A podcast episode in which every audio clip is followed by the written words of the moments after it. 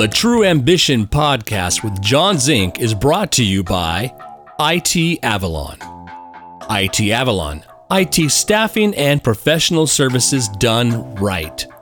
Visit our sponsor at itavalon.com.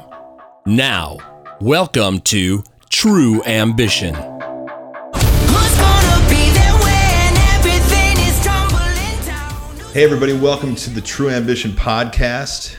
My name is John Zink, and uh, I'm honored to be joined by Mr. Todd Fisher. Uh, he is a PGA pro and a good friend of mine. And uh, what's going on with you these days? Are you uh, playing any golf in this COVID world? You know, Johnny, I am uh, I am playing some golf. Uh, not where, you know, no tournament golf right now, but they got the schedule coming out for next year, and I'll be ready to go when I get a chance. I think I'll start at the end of February, but this COVID thing has uh, sure taken the tournament schedule and Turned it upside down. turned it way upside down. You were born in uh, Columbus, Ohio. hmm How long were you in Columbus? Uh, did you were you born and raised there? No, I left when I was two years old. I spent most of my life here in, in Northern California. But I'll tell you what, last Monday night took a big hit for me. The Buckeyes losing. well, um, what what brought you out here at two years old? I figure your parents, Yeah. or did you come out you're by yourself at two years old? No, no, no, no. My tricycle, I couldn't find my way. No, my dad got transferred out here, and then uh, he was actually a golfer. And the story he tells me is, is he joined the country club. He he joined a country. He was looking for country clubs before he was looking for houses out in the Bay Area.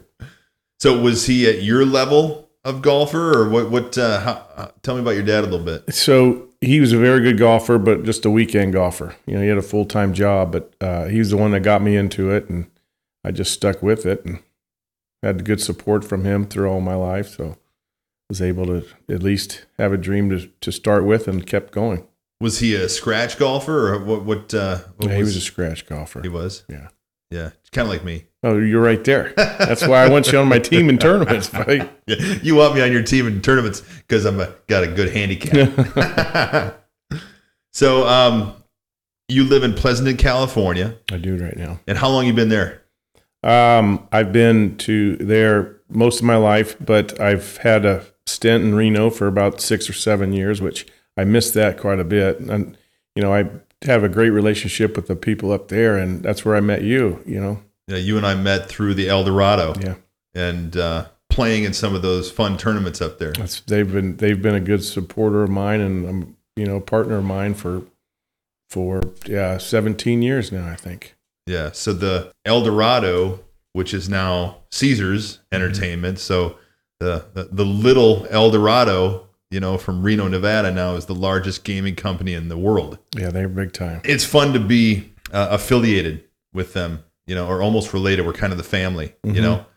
Um, the Carano family uh, is uh, really something else, and that's who you're talking about. Has been a big support for you. Oh yeah, they, I mean they've been a wonderful family uh, to me, and I just enjoy being around them. And and every time I would bring some people to the Eldorado, they would say, "What an amazing place!" And it's and it's because them that makes you feel good while you're in there. You, know, you can go some other places and you're you're a number to them, but not to the Carano family. They I mean they really appreciate you being in there, and they showed it. Yeah, and it's. Uh, I got a funny story. It was uh, Carissa, my wife. It was uh, one of the first times that we were able to get into the gold room, which is the place where the quote unquote VIPs check in, right? And uh, walked in there, and Carissa's mom, Shirley, was with us. And uh, they said, uh, Mr. Zink, your suite is all ready. And I didn't spend anywhere close to enough money at the time to have a suite. And they said, and the limousine is ready for you. It's all stocked up and ready whenever you need to go. I'm thinking, what in the hell uh, are they talking about? But I went with it. You know, I wanted a suite. I wanted a limo. So we got up to the room and I walked in. It was one of the two bedroom suites up on the 26th floor. And I'm like, ah, I can't play this anymore. I called him up. I said, I think you got the wrong mister Zink. and it was uh, Chase uh, Stiegel uh, had set it all up. And it was for a guy named Charlie Zink who was with the PGA. Okay, So they had the wrong Mr. Zink. They moved me into my small little room and I was out of there, and I didn't get the limousine that night. But no, uh, but you do now. I do now. But we we plan we we spend plenty of money now to get the big suite. So I'd almost rather be back where I was before. No. So that's that's always a fun one I like to talk to uh, Chase about. So I've been playing in those uh, tournaments up there for roughly like 10, 11 years, something like that. and uh, it was where I first got to hear about Todd Fisher. And then I got to play with you up there, and then you and I became friends. And it's really something special to see a professional athlete um, go out and do what you do hmm and uh, you make it seem so effortless. How old were you when you first grabbed a club? Uh, I was probably I, I was seven years old when I played my first tournament. So obviously I, I grabbed it earlier than that. But uh, in oh, on the way to California, I did have a year or two in Illinois, the Rockford, Illinois. My dad said I would uh, I would take a plastic golf club and a plastic ball and just hit it around the house and just all day long, just kind of go around and around and around. That's like it was entertained that way. And then um, uh, we came out here and and then I just got back into golf and at seven I played my first tournament. Yeah. That's weird. Rockford, Illinois. That's about uh, 45 minutes away from where I grew up in Mount Carroll, Illinois. Okay. So uh, uh, interesting. It's a small world once Yeah. we start getting into uh, these relationships. Um, so you kind of talked about it before, but uh, how long have you known the Carano family? About 17 years. I moved to when I my rookie year on tour was 2003, and I moved up to uh, Reno then and lived in a country club up there called Montreux, Oh yeah. and uh, that's where I end up meeting the Carano family and Chase Stiegel. Your dad was moving between uh, Rockford for a while and then out here. What was his? What did he do for work? He sold copiers. Okay, Xerox or wh- who did he work for? He worked for AB Dick Company, Okay. and I think they probably had a hodgepodge of copiers. I mean, I was too young to know. And No, back in the day, that was the big deal. yeah, You know, before computers, everybody was out selling copiers. that's what he did. When did you know, as a golfer, that uh, you were better than ninety nine point nine percent of your competition, or every other golfer out there? You know what? I, I never even looked at it that way, or just deep down, I never even, uh, you know, I didn't really think of it that way. It's just, I was always successful at, at tournaments. And, you know, I got into junior tournaments and I'd win those. And if I didn't win them, I was very close to winning them.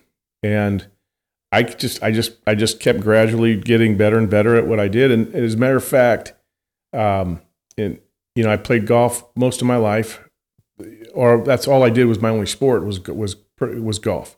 And I told you this earlier today that I played hockey for a little bit, um, but I was always a decent little athlete. You know, I can pick things up as I go along, but golf was my main, you know, uh, sport.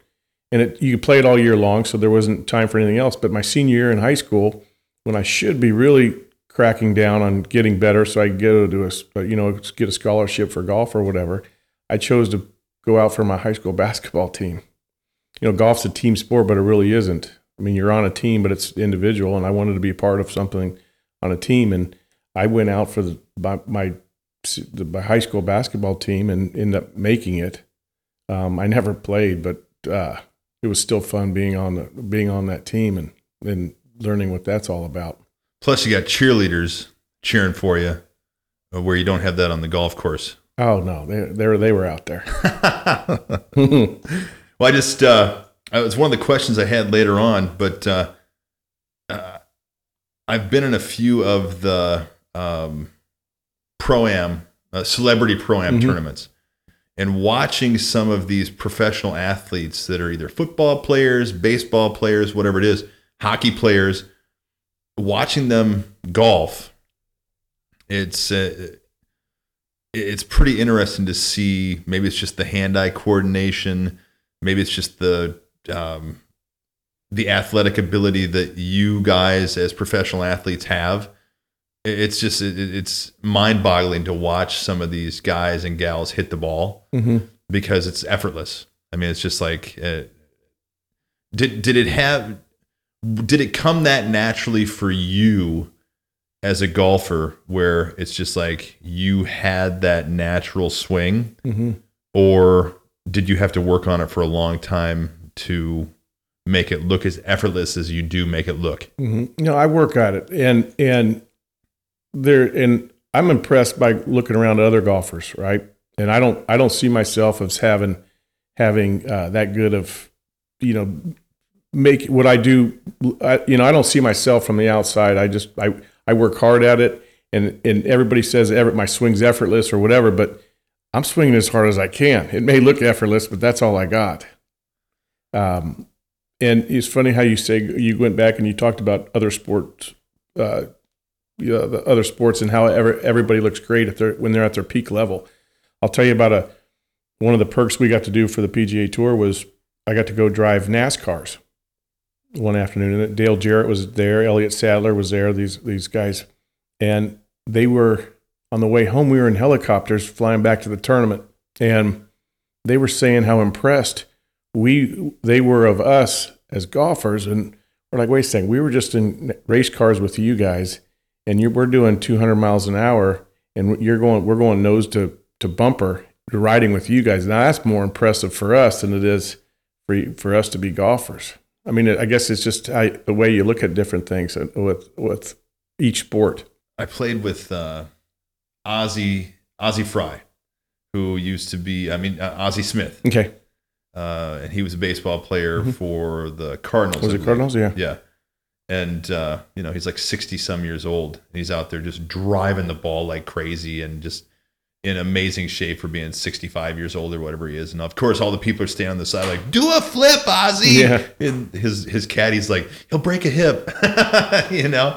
But the, the few people that I've uh, golfed with, it's just, it's pretty amazing to watch these professional athletes hmm do that kind of stuff, and it's it's it's pretty cool. Um, now, tell me about. You told me a little bit about your dad, but uh, tell me about your family life and growing up. Did you have siblings? I had two sisters. Yes, I'm not very close to them. Um, I rarely speak to them Okay. anymore. But um, yeah, we were. My father, my parents got divorced pretty early. I, uh, I was- I was probably ten or 10, 11 years old, and my dad was the one that stayed around and, and raised us. You know, and he worked hard at just keeping us going and keeping me able to play golf. And I think golf, you know, it it just it kept me out of trouble uh, growing up. I mean, not saying I would, I wouldn't, I've gotten in trouble if I didn't play golf, but I, I had, I had something that was structured. You know, you know, I, I think I became a pretty good person just by, you know, golf teaches you a, a, a lot of things about humility and, and manners and, and just being, just being a good person. So, what uh, did your mom leave? She, she stayed around, but they felt that my dad would have been the best one to take care of us. Okay, yeah, it had to be tough, and thank God for golf being there to kind of get you through it. Yeah. Yeah. My dad, you know, my dad made sure I always had access to, to be able to play golf. Is your dad still around? Yeah, he's in Florida now. How old is he? Ooh, he's he's got to be uh, uh, he's seventy five. Is he still golfing? No, he's just fishing or hanging out. But he's in good health. He's doing all right. Yeah, he's doing okay. Good. Now, where did you attend high school? I went to Foothill High School right in Pleasanton. Were you a good student? I got by. that, that- that's my story. I got by.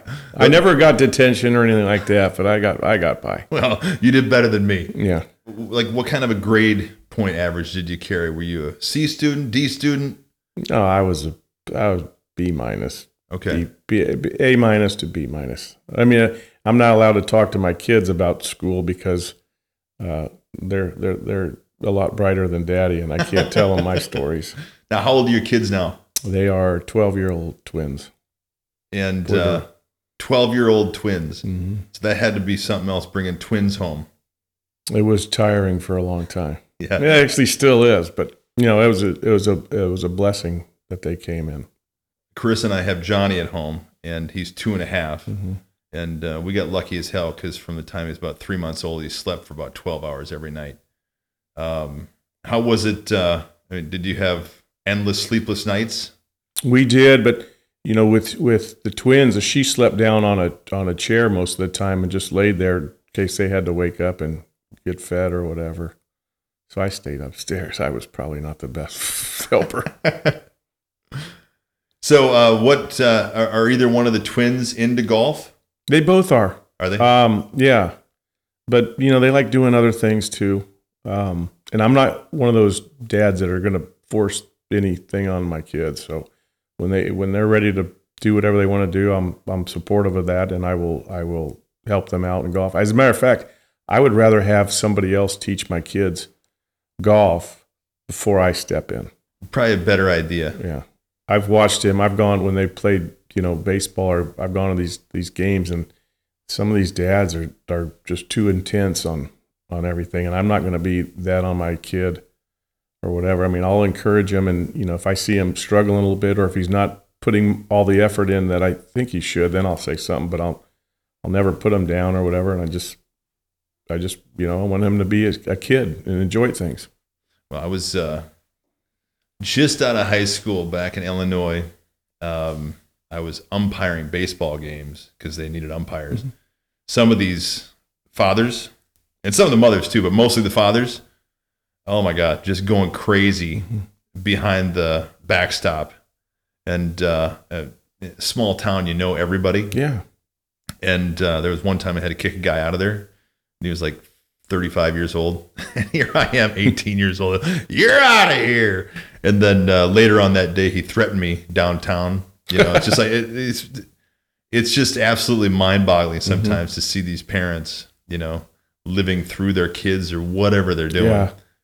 But uh, yeah, I, I think it's probably a good idea. Plus, I was thinking the other side of it is it might be a good idea to have a coach for the kid because the kid might listen to the coach more I than think they do the listen. parent. Exactly. They're going to listen to someone else more than they will the parent. Yeah, because we're dumb. Oh, we don't know anything. Do you, you kind of talked about it before as far as you played some basketball and you played uh, uh, hockey as well. Mhm.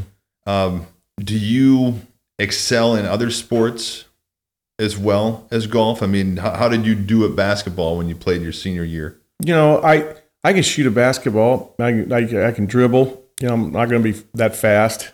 I can't dunk a ball, but what the thing that was hard was learning the offense. I mean, they these the, my teammates, you know, the, or whatever uh, the other students, they they grew up playing basketball. And they were they know how to run the motion and and the offense and and know where you have to be. And I was just confused with everything. The first one was a three man weave. It's a drill where you pass and go behind. And Oh yeah, it took me a month to learn that, and then and then adding two more guys in there for the for that weave, a five band weave. I would pa- I would pass the ball and run right into about three other guys out there. I mean, I couldn't just pass it and go behind. I had almost the same experience with. Uh, I was a junior in high school, and it was the one year that I wrestled. Mhm. So we had actually uh, consolidated rest, uh, uh, consolidated sports with another school, we never had wrestling before. So I went out for wrestling. I was the worst wrestler ever. And same thing. All these guys have been wrestling since they were in like fourth or fifth grade. Mhm. I mean, I was absolutely the worst wrestler ever. And I had one, I, I won one match the whole time. And it was this guy, um, you just tell, I just looked at him. He was not in decent shape at all. And I ended up on the bottom and he was on top. I stood up and he held on to me. And I just jumped backwards, like all my weight, and landed on top of him. And I remember him going, ugh. And then I pinned him, and that was it. That was my win. And my parents and everybody were there. I was like, that was the best time ever. And I lost every other. It's horrible. so you played college golf at the University of San Francisco. I did. So um, did you get a scholarship to go play there? Did they scout you, or how, how did that happen? Um, that's a weird one too. They I actually signed my letter of intent with Cal State Fullerton. Okay. And the day after I graduated, uh, the coach from Fullerton called up and said, "Hey, we just dropped the golf program, so thanks for signing up, but you you don't we're, we don't have a golf team anymore."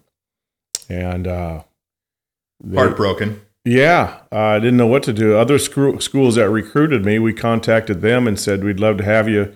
You know, we but your scholarship. We don't have any money for your. Uh, we've given away all our scholarships, and Fullerton had a thing where they would pay the, the other institution the scholarship they owed me for that year, or I could go down to school. They'd redshirt me, and I they I, they I would still play that one of the golf courses that they were that they had, and um, they waved it on and you know, I, I still played summer golf and amateur events, and I was I just qualified for the U.S. Amateur towards the end of you know end of August, and right before I left, I got a call from the coach from USF, uh, Coach Nicolopoulos, and I never met him before anything like this, and he just said, "Hey, if you want to come here, I'll give you a full ride." That's amazing. Yeah, I was lucky to have that. Yeah, that, that came pretty cool. So I mean, you were getting kind of the end of your rope, kind of feeling like, oh god, what am I gonna do? what am I going to do? Yeah, I wasn't worried about it. I mean, I'll, I'll go to school somewhere, but um, so I that was kind of a no brainer. I went in to, and this guy scared the hell out of me. Man, going in to see this uh, this guy. I, I went to right before I left for the amateur. I had to go in and sign the papers for the school, and and uh, he sat me down in this, in a in a small little room down in, on campus there, and he said, you know, just because you're I'm giving you a full ride doesn't mean you're going to play for me. I'm like, what? And he goes, "You're going to call me. You're going to call me coach, and I'll call you Mr. Fisher. And you know, during the during the year, uh, if we get along, maybe I'll call you Todd." I'm like, "What am I getting myself into? This is going to be brutal." And uh, I went to the U.S. Amateur. You know, didn't have the greatest event, but uh, still, it was nice being back there. Um, came back to school, met my teammates and stuff like this. We had our first team meeting, and he was nothing like the meeting I had with him. He was a totally different guy. what do you think he was trying to just scare you? I think he just tried to, hey, I'm the I'm the man. I'm the boss. I'm the boss. he has one meeting with every person Mhm. to go, I'm the boss. I'm the boss. and the nice guy comes out. yeah. So That's I I was I enjoyed playing golf with him for him. Yeah. Now I looked up on uh, a bunch of stuff on uh, the internet. Uh, one of the things I saw was that uh, you won the Pacific Coast Amateur Tournament. Mhm. And was that when you were in college? I just graduated. Okay. So yeah, 19. That was that was well maybe the the next year I played in two uh, Pacific Coast events. Finished fourth, I think the first one, then won the one in Kapalua. That was fun. In Hawaii, in Maui, Yeah, uh, yeah right there uh, at Kapalua. at the Um, plantation. we played the Bay course. Okay. four rounds. So take me back to that event. That had to be a huge moment for you. I won that by ten shots. Yeah. Oh my God. And you know the first two days, you know, wind blows.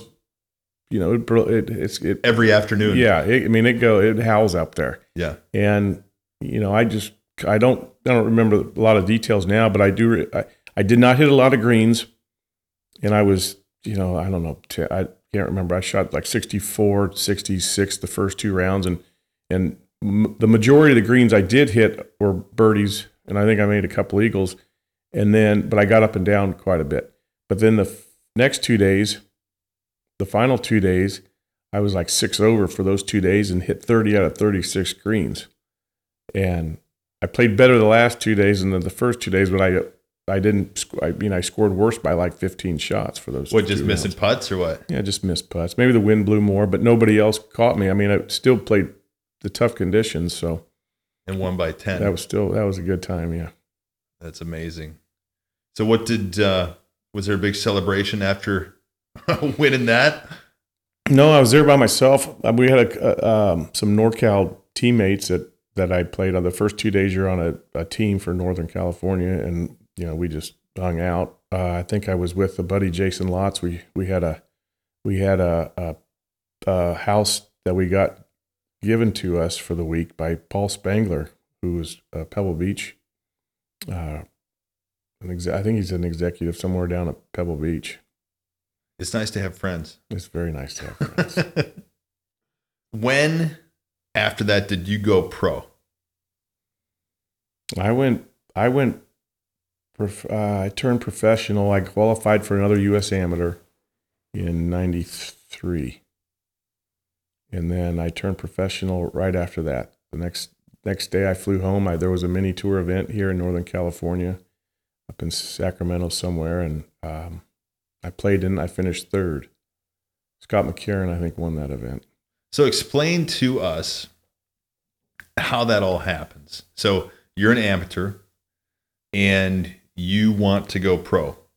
How does that whole thing happen? I don't think a lot of people actually know because I don't. I was thinking about it when I was getting ready for this, Yeah. talking to you.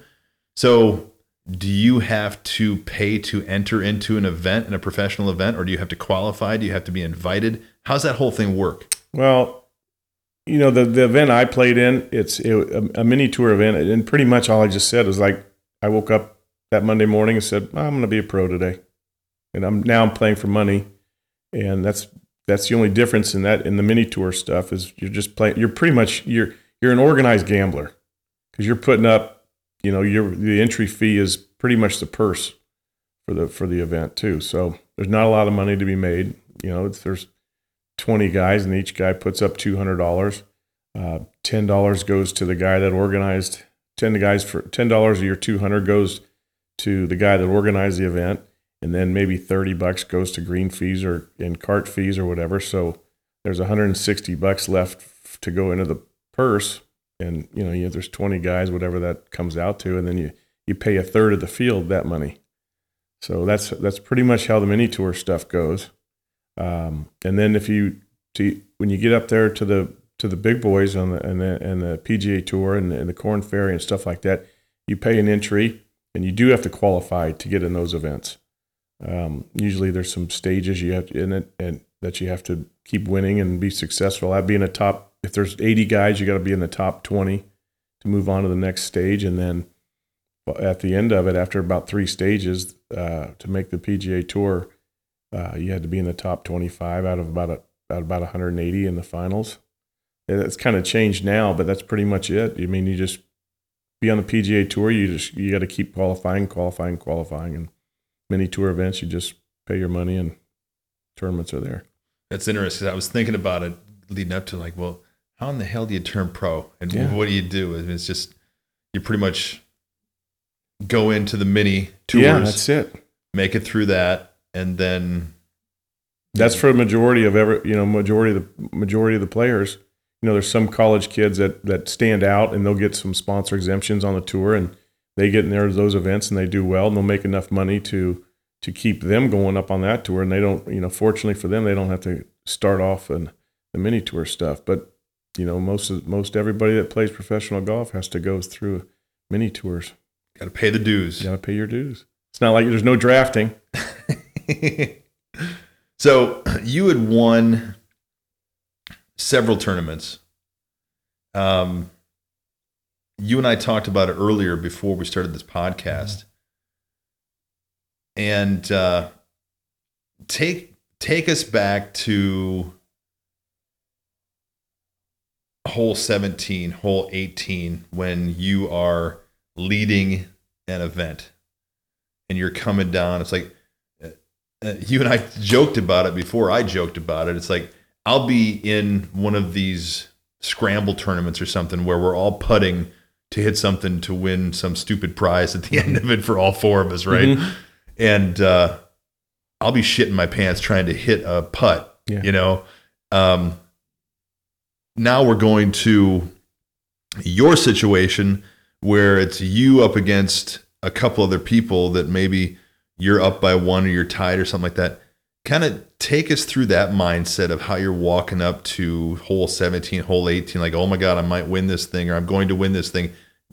Walk us through that a little bit. you know it it I, now I kind of I'm not going to lose focus, but I don't I don't you don't take yourself out of out of what you're doing. You know, I'm trying to remember when I when like uh, going back to the 17. I'm trying to picture when I was on 17, but but you know, pretty much you're like hoping the other guy screws up.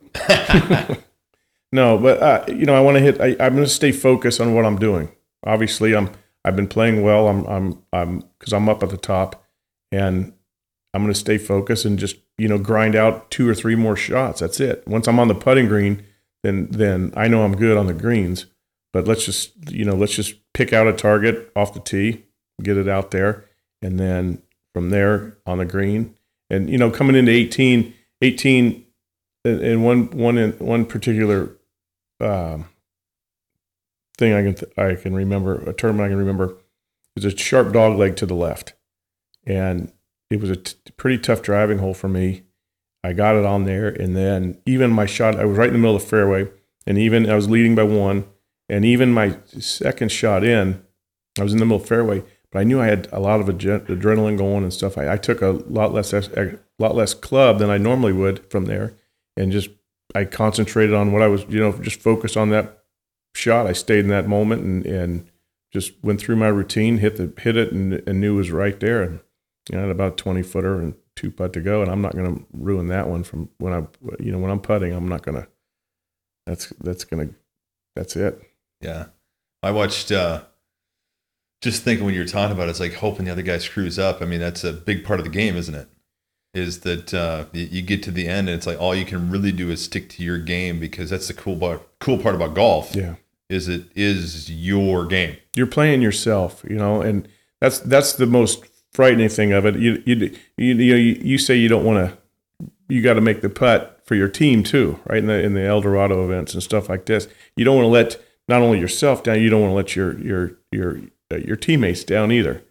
Um, but you know you you're focused on what you're doing, and you just you just you know you, you've done this. Well, I've done it, you know, not a thousand times, but I've been in this situation, and it's and it's, it's also something that you you grew up doing. You know, when you're out shooting basketballs as a kid or whatever, throwing a football around, you're like, okay, or the baseball. You know that you know the the ninth inning. You know, here's John Zink. I'm gonna he's two. I'm at the plate, two outs or whatever, and you're either gonna hit your home run or you're gonna strike the last batter out, right? And and it's the same with golf. I've just look. This is what I've lived up, worked up to, and uh, now I have the opportunity. Let's just let's just go out and do it.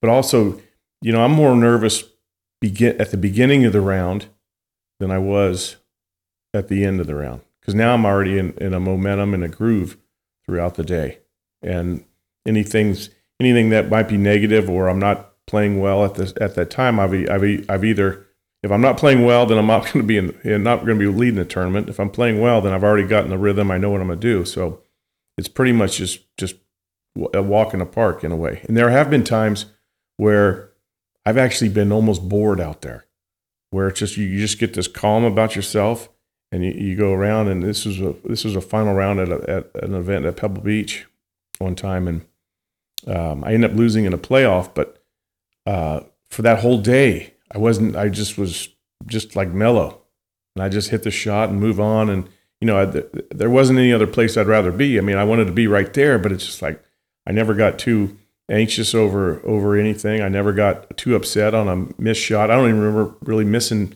that many shots. However, I didn't score that low. I just was just going about my business. You know, putts weren't falling. I still shot it, you know, one or two under that day in, you know, pretty difficult conditions. But um, I end up tying. I end up tying, and and then uh, I three putted the playoff hole.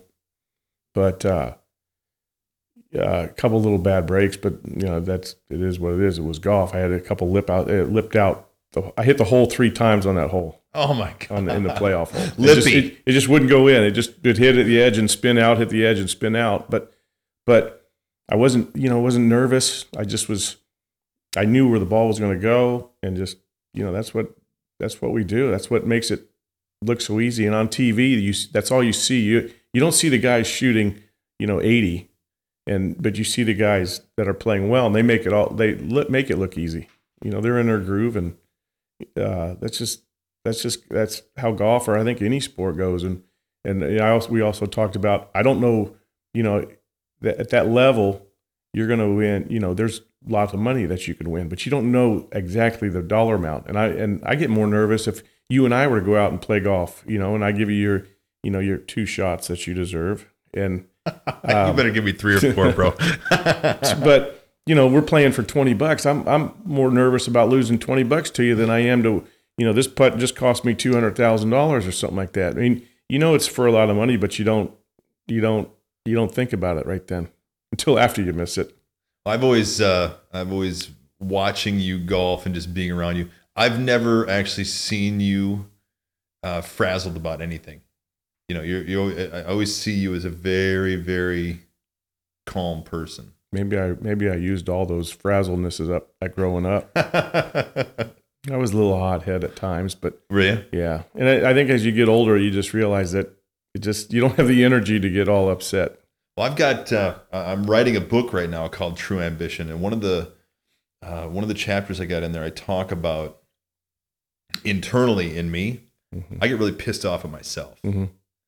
uh, and there's a there's a quiet rage that lives inside of me, Mhm. and I really only turn that back on myself. Mhm. Um, do you have that same kind of thing? I mean, like, it doesn't have to be golf, but uh, do you have that same kind of feeling where it's like you get really pissed off at yourself? Oh yeah, I think I you know maybe it's being com- of a competitor of of anything, but um, little things can set me off too. Traffic, just you know, I'm in a hurry. It always seems like I'm in a hurry, Yeah, yeah. and I I I, I like going places, but I don't I don't like the A to B to get there. I mean, I just you know when I drive up to Reno, I want to be I want to be there now or whatever. You know, Right. um, but I do get I do get very upset on on the golf course on on just simple things. I mean, you hear coaches, you know, at halftime or whatever, talk about how the team's just simple, basic mistakes, and the coaches are all fired up. I mean, that's the stuff you try to prevent. I mean, if I if there's something that happens in golf and it's kind of you know not preventable, you know, uh, you know, you hit a shot and it just takes a bad bounce or something like that. That's something not on me. I mean, once I strike the golf ball, I have no control where it goes till it stops. But if there's something that I that I know that I did that made made me cause to have a, a penalty shot or or something like that that that shouldn't have happened, then I get it. Uh, then I get a little upset. And you know, you got you don't really see it, but my caddy hears about it. For he's my for five hours. He's my little my little yell yell yell yell person. I'll be out with uh, Carissa or somebody else, and mostly Carissa hears about it. Um, and you've seen my game. I'm not a good golfer. You know, I go out pretty much to hang out with you and other friends. Mhm. Um, my my business is business, and I love playing music. Mhm. You know, those are the things that I'm good at. And uh, uh, what I was writing in the book was it's really interesting to me how I expect to hit a great golf shot every time I hit the ball Mhm. with the reaction that I have afterwards. Where it's like, no, you, you should expect to hit a shitty Mhm. shot most of the time, like I do. And what I should do is be very surprised when I hit a decent shot and be happy with that. And that's one of the things that I'm kind of striving for moving forward Mhm. is to just be happy with what comes. Because unlike you, I hardly go hit any golf balls. Yeah. You know, so it's one of those things where if you're working on it all the time, then yeah, you should expect to be a little bit better than everybody else. But uh, like everything else in life, you know, it's progress, not perfection. Yes, it is. You just got to keep moving forward and, and going. And what what's what's weird about golf is oh, how can it be so hard? You know, the ball's not moving, and you're not being guarded. I mean, it's just right there. You you everybody makes connection when they you know, you're playing baseball or you catch a football or whatever the and shooting a basket. I mean, that's all reactionary. There's just nothing that the ball's doing, and you, you can't hit it, or you can't hit it in the direction you want to go. You know and and you know i've played golf with you before and i think you know i don't know how you like you just said why should i be angry after but you have hit those perfect shots right? And when you when you when you have hit those it, it does seem kind of effortless and you're like wow that was that wasn't that hard. I'm going to do that again but then it doesn't happen. It's interesting that uh, uh, I find myself, uh, I, I have the best rounds, and a good round for me is if I break 90, Mhm. and then I'm, I'm happy with myself. And it's always when I have nothing else on my mind. If I go out there with work on my mind or relationship or whatever else kind of thing on my mind, mm-hmm. I fall apart like that. But if I got nothing else in my mind, I can go out there and, and almost like you were talking about with that round where you know you're almost bored out there. Mhm. Those are the days where it's really enjoyable for me to be on a golf course. You know, and it's uh, that's why it's such a great game. yeah You know, and those are the days that I really cherish to go out there and go, wow, that's pretty cool. you know when you're out there there's um i i i seem to to lose focus on where i'm at. i mean i'm always, i'm looking at birds and if we're down in the desert i'm looking for bighorn sheep up in the mountains if we're out at, on the coast i'm I'm always looking for whales or something, something else that takes you away from golf. And um, you know, now now with the COVID and you're playing golf with your buddies, so you're, you know, how many how many drinks I have out there, or whatever, kind of or a shot that that you know we make up games, but um, I try to I just try to to to there's so much off time between actually hitting a golf shot and then your next one. So my mind's always racing and, and I'm going other places and not not that I think that's why it gets me I can get through the day with that. So how much uh, how much time do you spend? Well, probably a two part question. How much time did you spend back in the day on a driving range, and then fast forward today, how much time do you spend on a driving range now? I've spent you know probably a couple hours a day on the range, um, and then I'd play. I do more. I'd be better playing. You know, you I'm gonna I'm gonna get better at being on the golf course, not hitting golf balls. For for example, you know, if you're playing poorly and you're not hitting it well, you go to the range and work on things, right? And then after, but you get stagnant being on the driving range because you're just, just going to hit at a target, and finally, then you get then you kind of can get in a groove. But that's not really improving anything. You got to change it up so you're always at a kind of a making yourself a little un- uncomfortable right so you've got to work through that Professional events are always warming up. The, is it just for warming up, or are they actually practicing different shots they're going to be doing during the day, or is it getting a feeling for what the grass is going to be doing, or what? When people are warming up for these different events, is it really just to test out all those different things, or is it just to warm up their body, or or is it all of the above? it's all the above. Uh, when i would when i would go out um, i will just there to warm up. I don't want to work really on anything. Um, that's not really the place to do it. If you're going to work on something then you do it after you're around you come back to then there, that's where you'll see the guys working on most things. In the morning they just want to warm up.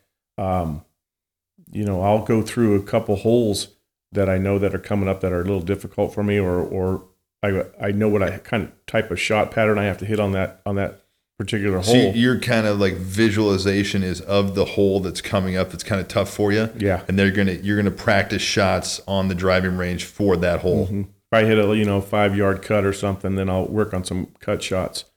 Um, if I you know there there are times I'll go to a golf course, a home golf course where you're very comfortable with or whatever. It doesn't you just go up and hit it and move on.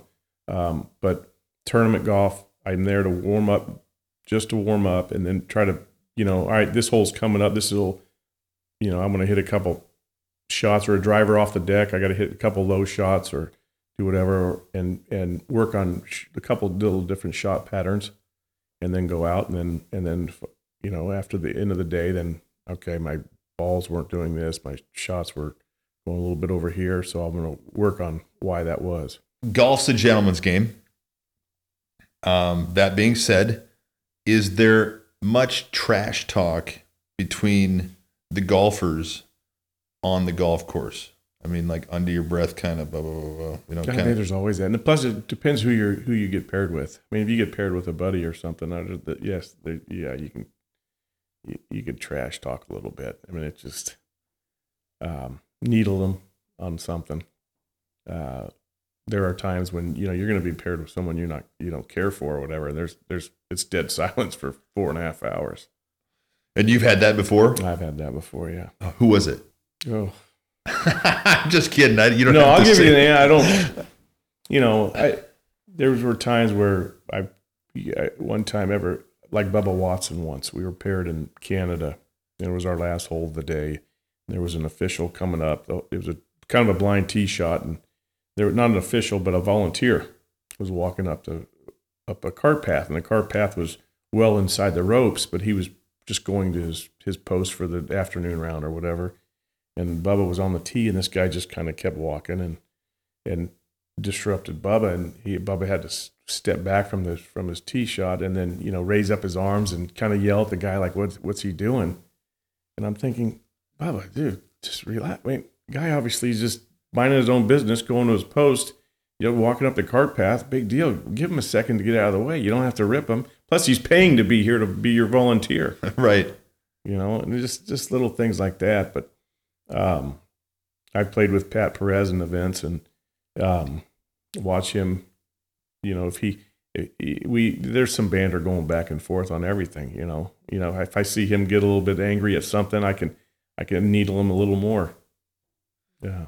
We played. Uh, I played a couple years ago up at Montreux with uh, Charlie Beljan, hmm and uh, uh, they had taken that there was a tournament the day before, something like that, in Canada, and they had taken a jet uh, from there down to Reno, and I guess they gambled the whole way down and drank the whole way down because Charlie was hungover Yeah. like a big dog, and uh, I think it was about halfway through the day. I didn't know if he was going to make it through the day. Um, is there a lot of gambling that goes on uh, between those guys? Yeah, you know they the, the plane flights were they, they had that chartered plane to get to. I remember the the times where they were they had to get the guys to Reno, so they had a chartered plane for them, and you know they're going to have some cocktails and they'll, they'll a lot of them will play poker or something on the plane too. But um, I didn't have to in the practice rounds where I'd have a bet or two with with the guys, um, but not during the round. Yeah, I didn't have any, but I I can't say that doesn't happen. Sure, it does yeah. you still hear stories with it, but I think my biggest loss was I lost four hundred dollars to Perez and VJ one afternoon at Sawgrass. Who was uh so of all of the golfers, who was the person that you've golfed with that was like the biggest um like awestruck moment? I mean, have you golfed with anybody that's like an old time pro or something like that where, you know, like a Nicklaus or something like that that you've golfed with in the past where you're like, holy shit, I can't believe I'm golfing with this guy. Um, yeah, I, I, nothing's going to come to mind now because there's so many stories that that that I've had or or instances that I've got to do. You know, I've watched. I never got paired with Tiger in a in a in a round in a, in a tournament round. Played a practice round with him, and I just watched some of the stuff he did on the practice round that were. Uh, I, I mean, he took lines that that uh, and, and that I would, wouldn't even dream about doing. Um, and I watched a couple of his his shots that you know I didn't have that in, in my game, um, and not a lot of people did back when he was you know when he On was top of it. yeah. Now golf's changed; everybody gets it so freaking far. Um, I think the the the biggest crowd I had was I was paired with Mickelson on Saturday's round at Torrey Pines one year, and that's you know he's from San Diego, and we're in the top ten in the tournament, and we had huge galleries that day. Um, I I remember one one hole I don't, early in the round, I guess, where I finished putting and I stood off to the side of the green and and I was waiting for Phil to finish up, and then we had a kind of a long walk from the green to the next tee, and and I'm not a fast one. I just kind of mosey about my business, and we had security with us that day, and it's like, okay, Phil put it out. I turn away and I'm walking this way, and here comes a sheriff coming by me, and he hits me in the side and he says, "Get out of the way." You know, Mickelson's coming through or whatever. I'm like, like, hey, "Hey, hey, I'm, asshole. yeah, I'm playing with him, man. Um, I got pushed in the gallery with that and little things, but it was that was that was fun. Um, and and then like uh, Payne Stewart, when I first turned professional, I I played in uh, that was my first tournament uh, professional. Well, first PGA Tour event was San Diego. I went down and qualified, and um, Payne Stewart was in the locker room with me, but I didn't recognize because he doesn't didn't wear his knickers. He had pants. He wore pants that day, and I guess in practice round he'd wear his pants, and then in and then the tournament rounds He puts on his show he- he show puts- pants. Yeah, he puts yeah. He's his his, his gear. That's his out. That's his uniform. I've got one moment that was at um, oh up in South Lake Tahoe at uh, the Celebrity Pro Am. hmm My first year playing in it. I've never played in front of people ever in my life, right? Talk about scared shitless, right? So we're on, is it 17? The par 3 Mhm. Okay. So um, that was when I was out there with Ozzie. And uh, I go up there and they got all these people sitting up there around the green. There's a bunch of people behind me while I'm hitting the ball. I hit the ball, it goes straight in between two boats into the water. I'm like, all right, fine. Yeah, we had a couple balls in the green, so it's whatever. So I go up there, I walk over. Here comes a guy. I swear to God, he's got his swim trunks on. He's got one of those beer things Yeah. on uh, with two beers on both sides and the straws going into his mouth. And he hands me my ball. He he went scuba diving like, for it. you could have kept the ball, ass. that was my experience. The next year, I went out and I played with uh, Coach Peterson, Mhm.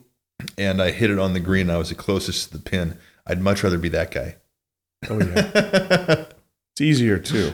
oh man, I got up there, and this guy goes, "Nice job, big man." I'm like, "Yeah, that's right. That's right. Been doing this all day. That's right." So we talked about it before, but uh, you talked about coaches a little bit. Who was the best coach you ever had, and what was the biggest lesson that you learned from that coach? was probably uh, my basketball coach, Tom Hansen. You know, it wasn't necessarily golf. Um, he just, you know, he he was he was a uh, he taught about. I had I had more success living working with him than than any other coach. Well, and then my college coach, uh, Richard Nicolopoulos, he was he became he was he was great too. Um, you know, they didn't. My coach in college didn't teach me anything about golf. I mean, I already knew golf, and, he, he he wasn't very good either. Um, we called him Al Branca because every time there was a, a ditch or something, he had to hit over. The ball was surely going right into the right into the Branca. Um, but but but like even my Tom Hansen for with high school, he uh, you know he knew I was he was I was Foothill's best golfer and knew that's uh, that's what I should be doing is playing golf.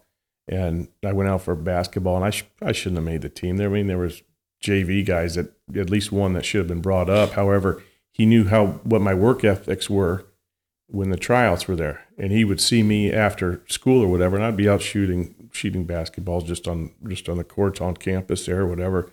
I you know I really wanted to to play that team sport, and I worked at it, and I worked at it, I worked at it. And he goes, "I'm going to keep I'm going to keep you on the team this year."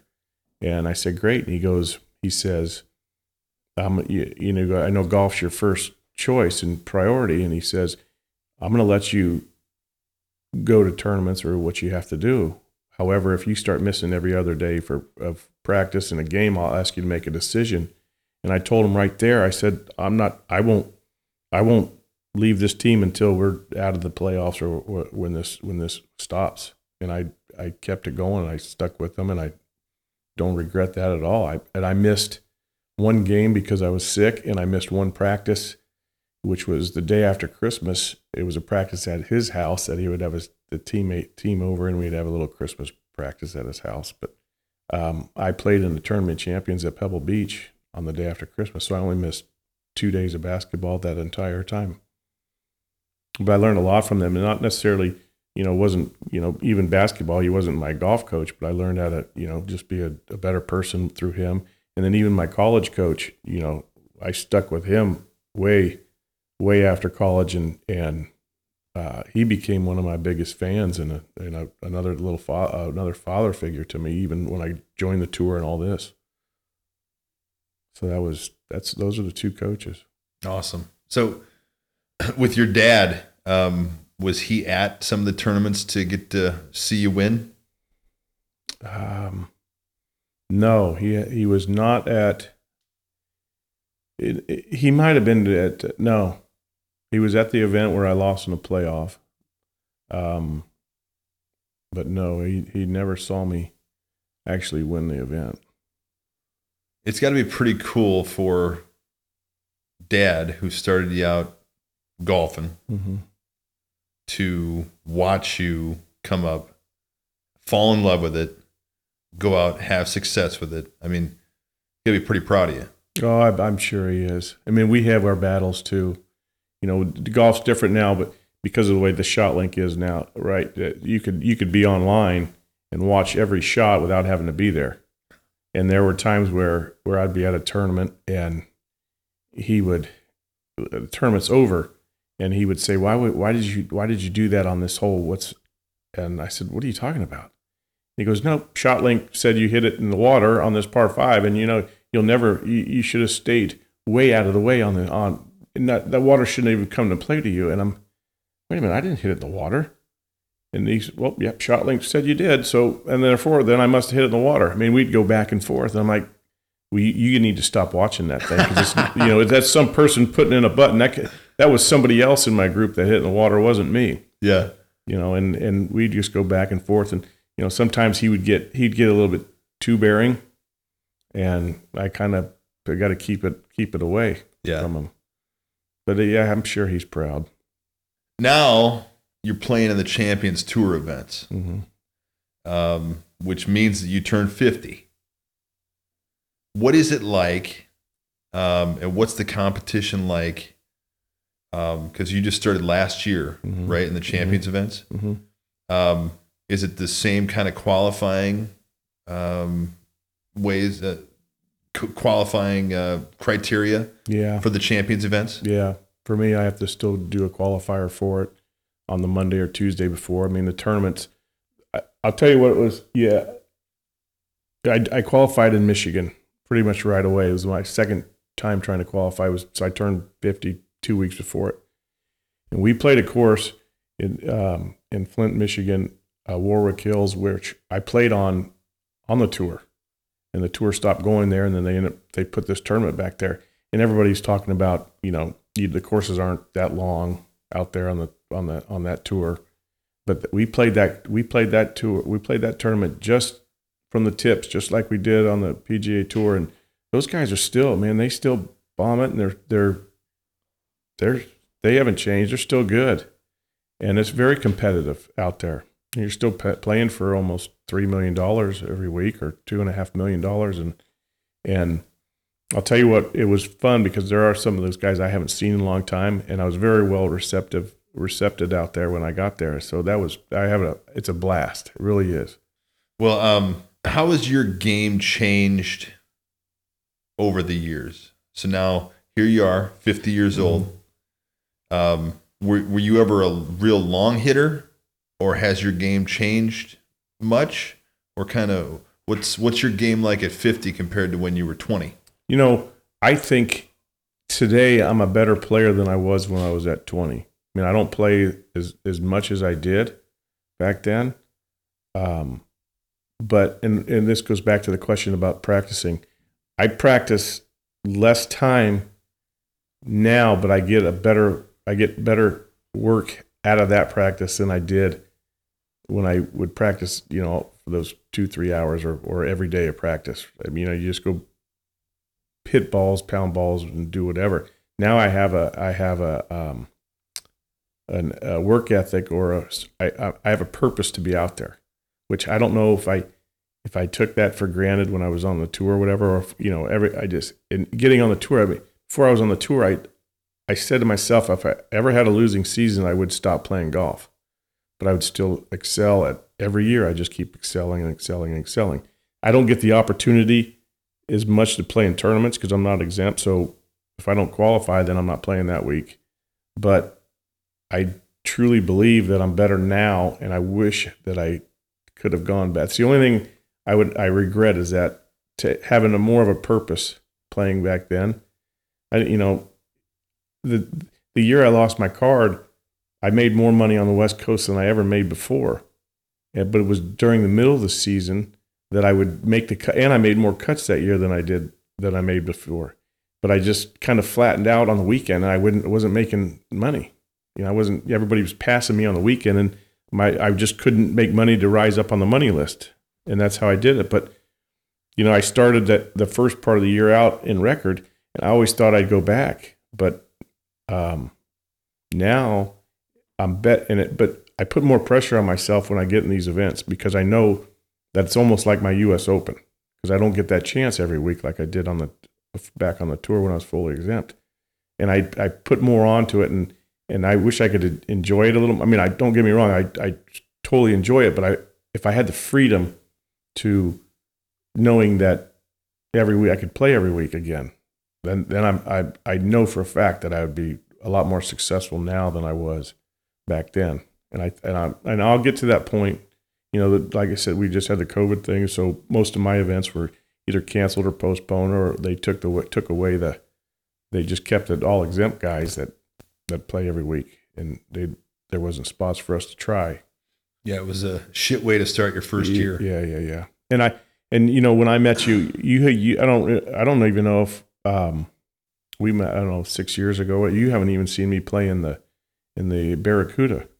No, I never got a chance You to. know, I I I should have won that one twice. If it wasn't for hole seventeen, it was one one shot on seventeen that uh you know if I hit that ball in the middle of the fairway, uh who knows? I could I'd maybe still be on the tour right now. Um, but I never got a chance again to play in the in the in the Barracuda again. And you know it's a home course, and I wish I you know wish I could. Yeah.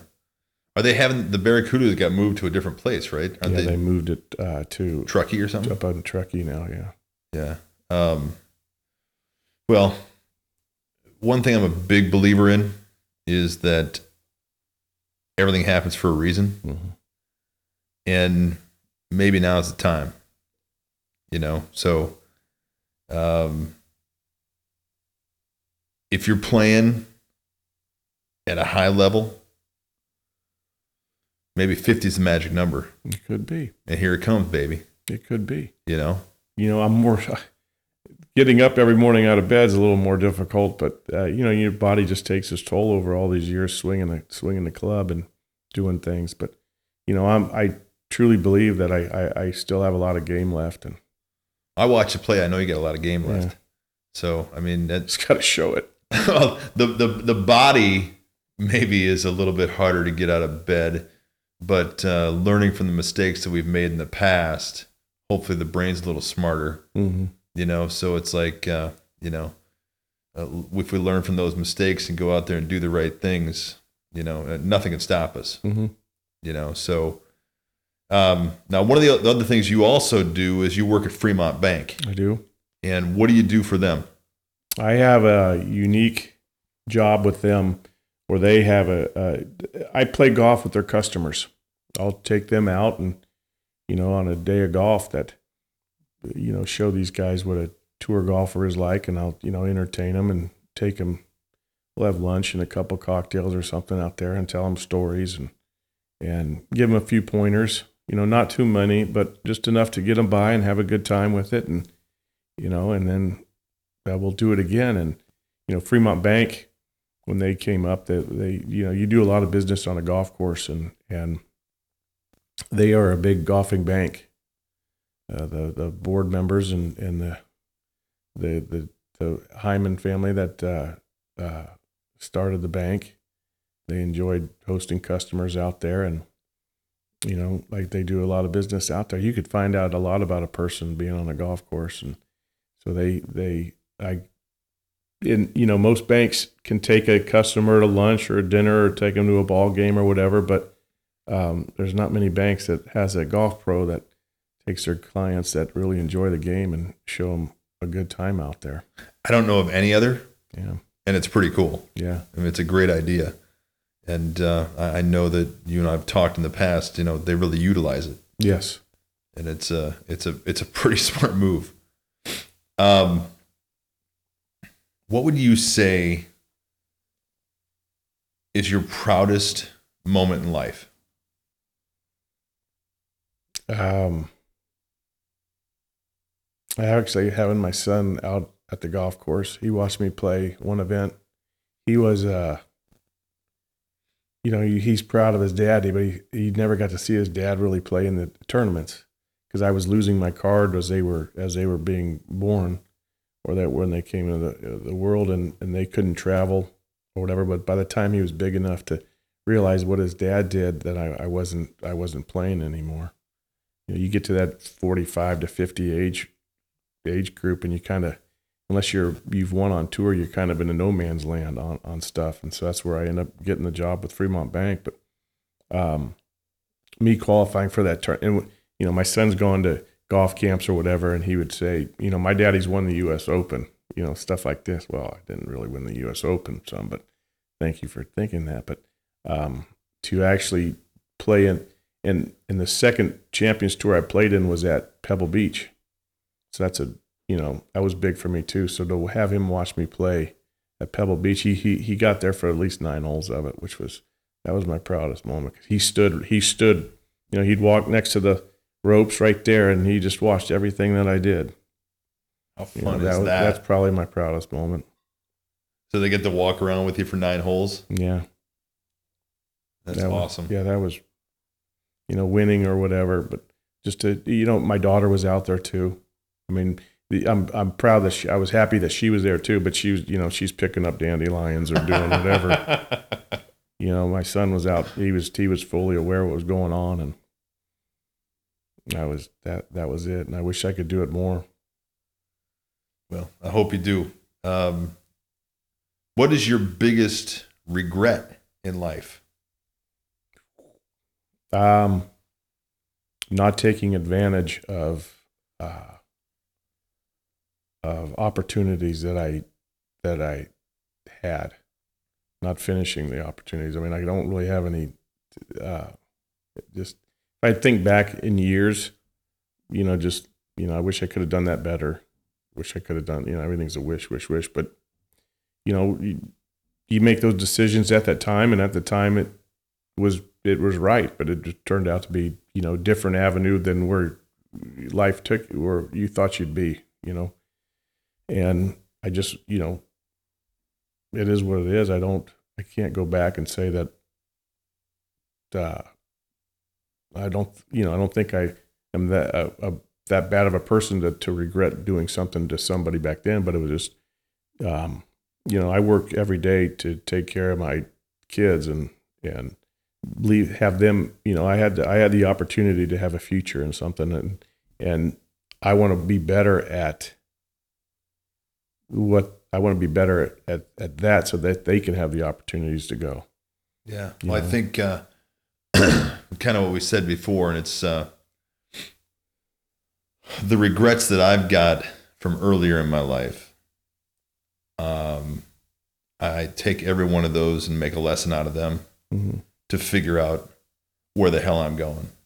You know, and if I don't remember every one of those things that I did wrong, then I'm going to repeat them over and over and over and over and over and over and over again until it's a until you're gone. Um, so, um, I appreciate that candid answer. Um, what are some of the challenges that you're working through right now? the future you know i i i want to have i want to be successful at at whatever i do but I'm, i feel like i'm stagnant and there's not a i don't want to say positive result that i could see in the future but there's there's everything is is that i look at is is uh out of reach right now. I mean, uh, and I'm trying to find avenues on how to do things. You know, I, I, uh, and I, it may go, and that may be the cause of, and also from not taking advantage of things in the past. You know, uh, the opportunities that I had, or, or um, t- deciding to do different things. But I want to make sure that.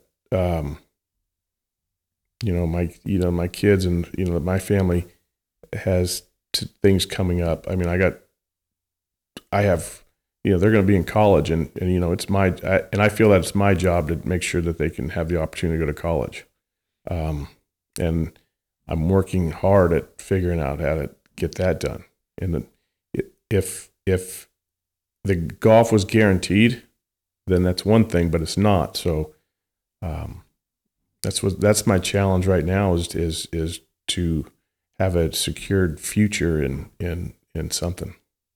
Well, I think that uh, what I believe in is that, like, even doing this podcast, it's going to help a lot of people Mhm. because these are very candid answers. You know, this isn't something that's thought up. This is real. Mhm. And if you and if I just give of myself to help other people, God will just give back to us whatever we need moving forward. You have to work for it. Mm-hmm. There's no doubt about that. But these are the kind of things that I think make a complete difference in other people's lives and ours. You know, and if we're just very, very honest about what we're going through on a daily basis and who we are as people, the world will just open up. Mm-hmm. And I think that you- you're on the cusp of something big. You know, it's just you, you're a great person. You're a humble person, and I, I think that you know just just opening up like this and doing some self reflection. Mm-hmm. I think the the world's your oyster, and it's right around the corner. You know, but like I said, just just like me, I got to work at it every Yeah. day to make myself better, to make it a better life for Carissa, a better life for Johnny Mm-hmm.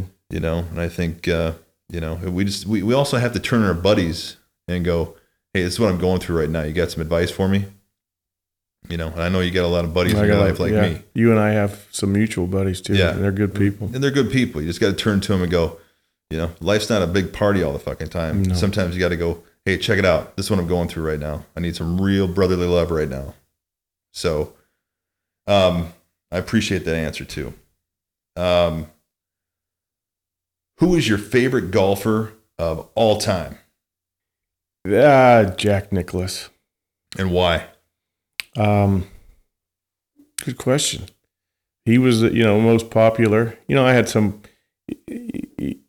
just the way he went about it. He was an Ohio State guy, but I mean, I, I know I didn't go to Ohio State, but he was a he was he was a uh, Ohio guy. Um, so let me ask you so i'm from the midwest mhm. you were born there if you're just born there and you're there for two years are you a midwest guy No, no okay just wonder. no. I I don't even know if I'd call myself a California guy either. I'm a I, I'm am definitely not a California guy. I'm a Reno guy. I, I- I'll be there with you. I'm, uh, we're up in uh, South Lake Tahoe and State Line, Nevada. Mhm. You know, uh, Nevada. Uh, I love California. It's great weather. Um, but for me, you know, I'm born and raised in the Midwest. Mhm. You know, I got I got way too much of that in me. You know, some of the politically correct stuff. I'm just like, come on, man. Can't can't you just tell me like it is? Yeah. Yeah. Every once in a while. You remember that saying, "Sticks and stones, and you know, break your bones, but words can never hurt you." It's, Yeah. it's almost switched now. Oh, to th- this political environment right now Mm-hmm. is just ridiculous. It's, it surely is, I don't care if you're on the right or the left. It's all garbage. Mhm.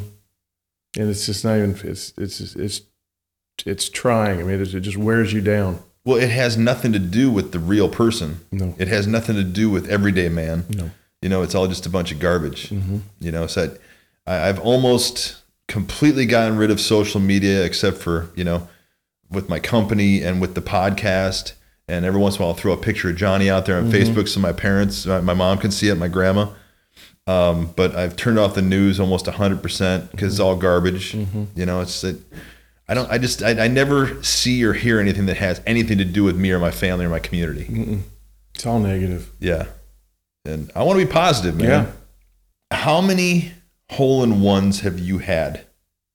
I've had uh, eight, That's ridiculous. eight. Did you ever have one on the tour? I had one in the U.S. Open. So I'm in a very select, well, small group. So what was that like? Um, What what hole were you on? Where were you at? What course? Probably one of the most famous holes in all of the world. Number seven at Pebble Beach. Oh my God!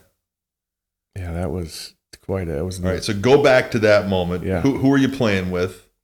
Uh, I do not remember who I was playing with. I do know that it was. So it was a year Tiger won by like 15 shots. Um, But he did not have a hole in one. he didn't. know. I beat him on. I beat him on that hole. Um, so try to try to think of this one. It was my first shot of the day. So, you know what everybody, you know, people say, well, how's that? How does that happen? If it's hole number seven, how's that your first shot of the day? Because um, Thursday when I finished, this was Friday's round. So Thursday, well, it was my second round. Thursday, right when I finished, the fog came in. Hmm. So the group behind me finished, but the groups after that did not finish. So there was a big fog delay. So then my Friday afternoon tea time went from 1240 to like 640 or 240 to 640. And we just, so I teed off at 640 p.m. that night and we played, you know, all the way up through the sixth hole.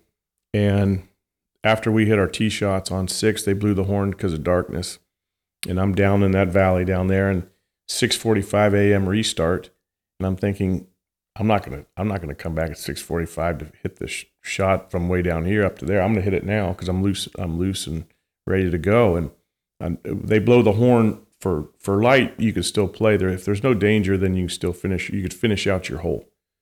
Um, and plus, you know, I'm, I'm from being up in Northern California. I got a huge fan base down watching it, watching the U.S. Open, and you know they waited around all day to see me play. So I kind of did it for them, and and and myself as well. But I hit it up to about like me to you, that's three four feet from the hole for eagle.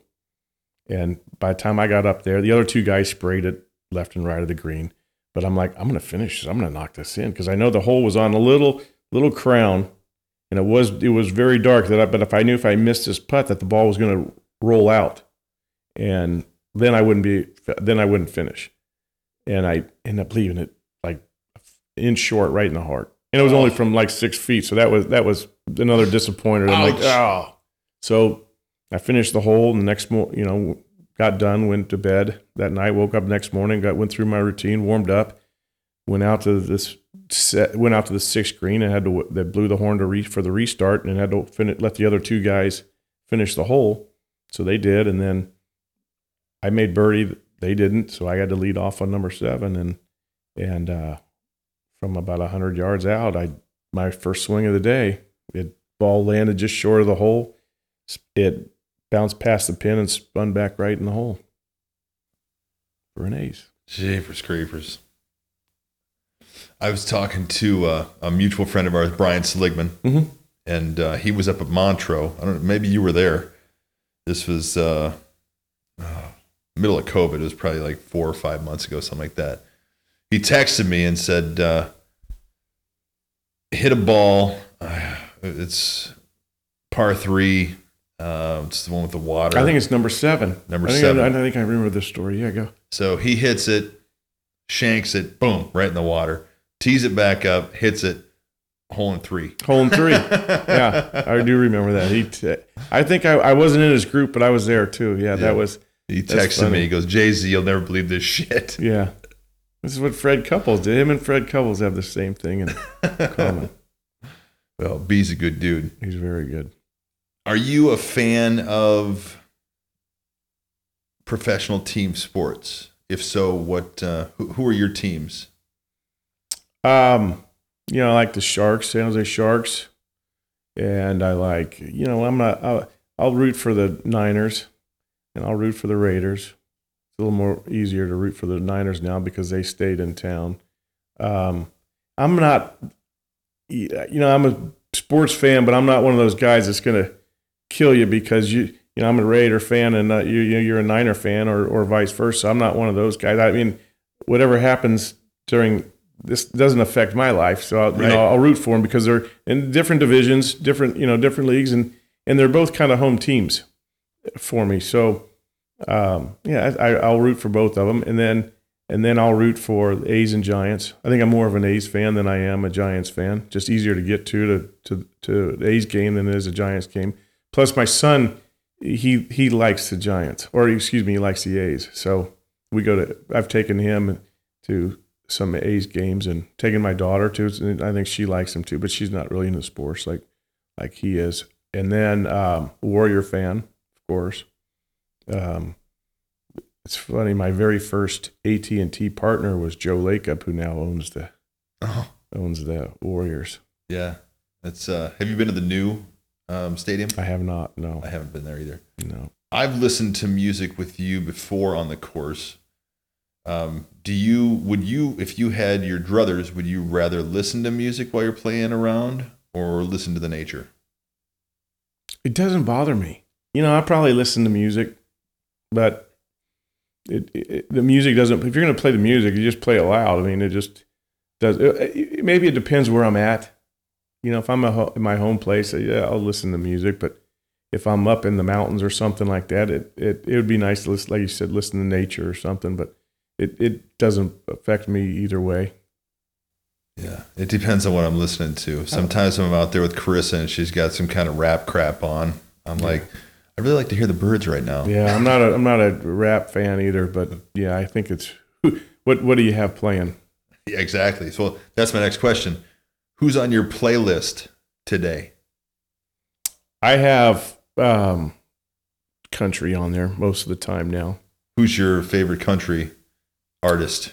Probably Dierks Bentley. Okay. I've seen him t- uh, three times now, twice up in Reno, and then he played for us at uh, in Michigan. He played for us one night, Oh, really? and then Jake. You know, I like Jake. Jake Owen played for us at Pebble Beach. One, you know, I enjoy him. I enjoy all these. I enjoy a lot of the country guys, but I think the ones that I've actually got to see in person. Well, I always end the podcast the same way. This is the True Ambition podcast. And uh, what the quote that I use as uh, that kind of came up with the name of this is called uh, True Ambition. Says that true ambition is not what we thought it was. True ambition is the profound desire to live usefully and walk humbly under the grace of God. Mm-hmm. You've done a lot. You've been a lot of places. So, being where you've been and going through what you've gone through, what is your true ambition in life, both in your professional career and in your personal life moving forward? just to keep a pace of being the best person that I can be, best player that I can be, and to relay relay any message I can back to my family and and um, raise them in a manner that I was, and you know, um, and just just just keep that attitude and make sure that everybody around me is taken care of. And that even goes outside the family. You know, I have, you know, you're as a friend of mine, or, you know, I, I want to keep you, you know, if I can help you in any way, I, that's the type of person that I want to be. Well, you've always been that kind of friend to me, so uh, I appreciate you uh, being a friend and being here for the podcast as well. So uh, I appreciate it. Thank you.